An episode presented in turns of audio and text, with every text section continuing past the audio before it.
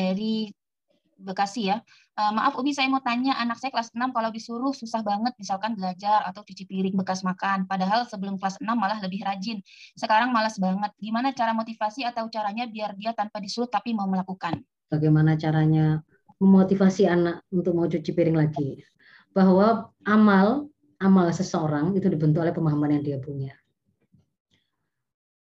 Kalau kemudian anak kita tadi, yang kita inginkan adalah dari dari tampilan amal dia mau mencuci piring itu adalah sebagai sebuah sebuah amal yang merupakan perwujudan dari pemahaman bahwa dia sudah ngerti bahwa dia adalah seorang anak perempuan, usianya sembilan tahun, itu adalah usia-usia di mana dia sudah mumayyiz, sudah bisa diajak ngomong, sudah mengerti, sudah mulai ada pada fase pendisiplinan di antara syariah yang diajarkan atau hukum-hukum yang kita ajarkan itu kemudian adalah juga menyiapkan dia mengenali kalau anak perempuan itu kewajiban-kewajiban di rumah, membantu orang tua, itu adalah di antara kewajibannya. Maka berarti pastikan semua pemahaman yang dibutuhkan untuk melahirkan amal itu sudah terbentuk. Kalau pemahamannya belum ada, ya tentu amalnya belum ada. Tapi dulu sebelum dia sembilan tahun, dia rajin loh melakukan itu, Ustazah. Oh, berarti bisa jadi pada saat itu, misalkan itu pada usia pramumayyiz ya, atau ghairu mumayyiz, berarti dia belum memiliki kemampuan berpikir atau memahami, tapi lebih ke arah kesadaran yang sifatnya ghoriziyah. Mungkin saat itu dia mau karena dia senang main air. Ghoriziyah, dia senang. Dia senang seperti, kok bisa melaksanakan seperti orang besar. Tapi bagi dia itu main-main saja misalkan. Sesuatu yang menyenangkan untuk main-main. Bukan diberi tanggung jawab nyuci piringnya sendiri sebagai sebuah kewajiban. Misalnya begitu. Tentu berbeda, kan begitu kan? Maka kalau kemudian kita menginginkan amalnya itu permanen, sebagai hasil dari satu pemahaman tertentu tadi, ya pemahamannya itu yang harus dipastikan sampai. Tapi, meskipun pemahaman itu sudah kemudian kita bentuk dalam arti sakofa-sakofa yang dibutuhkan, informasi-informasi yang dibutuhkan untuk dia berpikir, proses berpikirnya benar sehingga hasil pemahaman yang benar itu sudah kita berikan, itu pun tidak otomatis pasti pemahaman itu akan dia dia gunakan mengikat amal. Karena pada waktu anak itu masih usia-usia tujuh tahun kedua, keterikatan dia kepada syariah itu memang on off on off. Satu sisi juga sangat bergantung kepada kekayaan mafhum yang dia punya, sisi yang lain juga kekuatan nafsiah yang dia punya. Sejauh mana kemudian kita membiasakan dia, mengajari dia, membuat dia itu merasa ringan untuk taat pada perintah Allah dan turunannya, perintah orang tua, melakukan kebaikan. Nah, merasa ringan itu, itu butuh dibantu. Dibantu dengan sebuah proses pendidikan yang sesuai dengan tumbuh kembangnya. Anak itu sampai bisa ringan untuk sholat, itu tidak Tidak serta-merta pada waktu usia sepuluh, pada waktu dia sudah mulai boleh dihukum, langsung kemudian dia akan taat sholat itu enggak. Itu proses mulai dari ketika kecil, sudah mulai bisa kita lakukan. Usia, usia-usia dini dua tahun pun bahkan sudah mulai bisa kita perkenalkan. Satu tahun bisa kita perkenalkan. Dia melihat orang tuanya sholat. Dia melihat ada masa ketika orang tuanya sholat, ternyata itu sesuatu yang penting. Bahkan kalau dia nangis, loh agak-agak nggak direken gitu ya, misalkan. Dia bisa melihat itu. Mulai diperkenalkan setiap orang tuanya berdiri sholat, anaknya juga dikasih sajadah. Oh, ada waktu-waktunya. Padahal itu belum untuk memahami, tapi proses pembiasaan saja. Saya pada kemudian proses berikutnya dia mulai diperkenalkan, ya kan, bacaan, surat-surat pendek, gerakan, gerakan yang mulai dibenarkan. Masih pengenalan, masih belum semuanya belum komplit. Pada waktu usia hal yang kita butuhkan untuk memperkenalkan sholat apa adanya sebagaimana tuntunannya yaitu usia tujuh tahun. Yang sesuai dengan waktunya, sesuai rokaatnya, bacaannya sudah lengkap, berarti dia sudah bisa ngaji dan baca Al-Fatihah, dia punya hafalan surat pendek, itu kan berarti sudah mulai diajarkan sejak sebelumnya itu penyiapan itu. Memperdengarkan anak sampai dia bisa hafal surat-surat pendek, apakah nunggu tujuh tahun? Enggak. tiga tahun anak sudah bisa hafal juz tiga puluh dan juz dua puluh sembilan bisa. tiga tahun. Anak saya juz tiga puluh, dua puluh sembilan dulu usia tiga tahun hafal. Sekarang malah malah proses untuk mengembalikan hafalan karena kita tidak disiplin melakukan apa murajaah begitu ya, itu malah ada yang lepas-lepas. Anak bagi anak-anak itu bukan kerjaan berat gitu. Mereka sambil bermain diputarkan murotal saja dia hafal gitu. Nah, yang seperti ini kita mengenali gitu ya, potensi potensi anak itu simai lebih dahulu daripada penglihatan. Maka apa namanya rangsangan-rangsangan yang sifatnya pendengaran itu seharusnya lebih dulu ketimbang rangsangan-rangsangan sifatnya visual.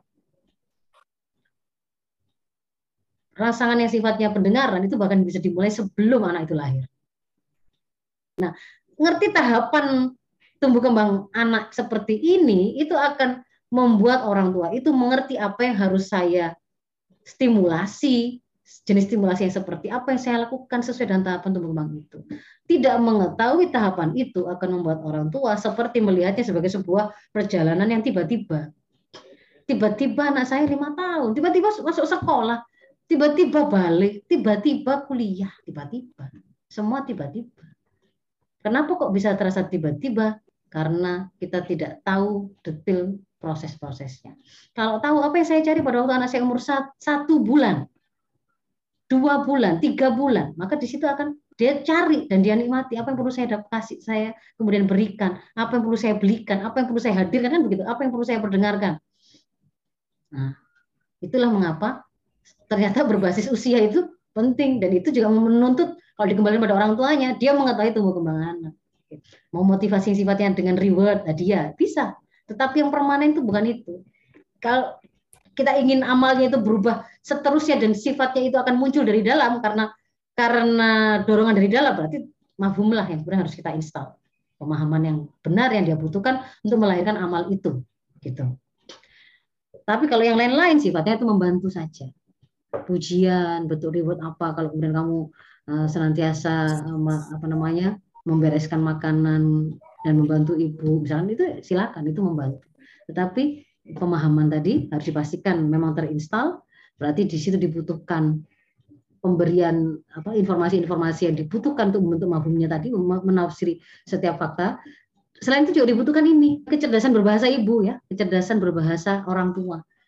Ada kalanya ketika kita itu meminta anak itu melakukan kewajiban itu, ada kalanya pakai bahasa bahasa iman.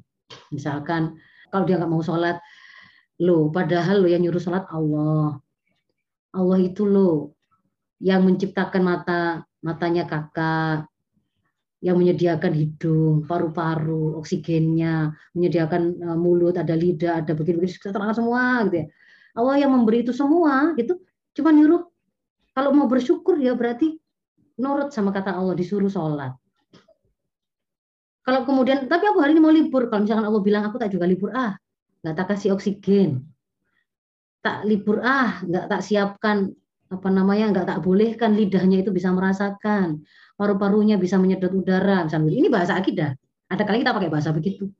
Ada kalanya mungkin kita pakai bahasa misalkan waktu membangunkan itu dengan pijitan, gitu kan ya, dengan pijitan dan bahasa.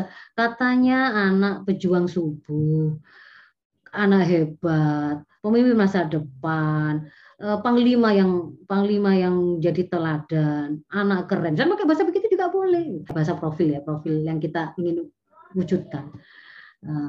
Kalau yang ketiga mungkin misalkan kita kecerdasan berbahasa, kita pakai bahasa apa namanya harapan gitu. Kalau kemudian ayah dan ibu itu sholat, gitu ya. Terus kalau misalkan kakak nggak sholat, lah bagaimana kita nanti bisa bertemu di surga? Satunya sholat, satunya nggak sholat, misal begitu. Kalau misalkan masih ada ibu saja yang ngingetin nggak mau sholat, nggak melakukan sholat. Nah kalau misalkan besok sudah besar, kalau besok misalkan besok itu kemudian eh, harus sekolah di luar kota, kira-kira sholat apa enggak ya? Nah, sedih sekali pakai pakai pendekatan emosi misalkan. Kan ibu sangat sedih, dia kita buat bagaimana dia kemudian merasa, wah oh, kalau sampai saya membuat ibu saya sedih, misalnya begitu. Itu namanya kecerdasan berbahasa. Jadi bahasa itu nggak selalu sama gitu loh. Meskipun yang diperintahkan itu sama, nyuruh sholat, nggak harus sholat belum. Ayo jam berapa ini? Sampai anaknya, tak hitung loh, sudah hafal.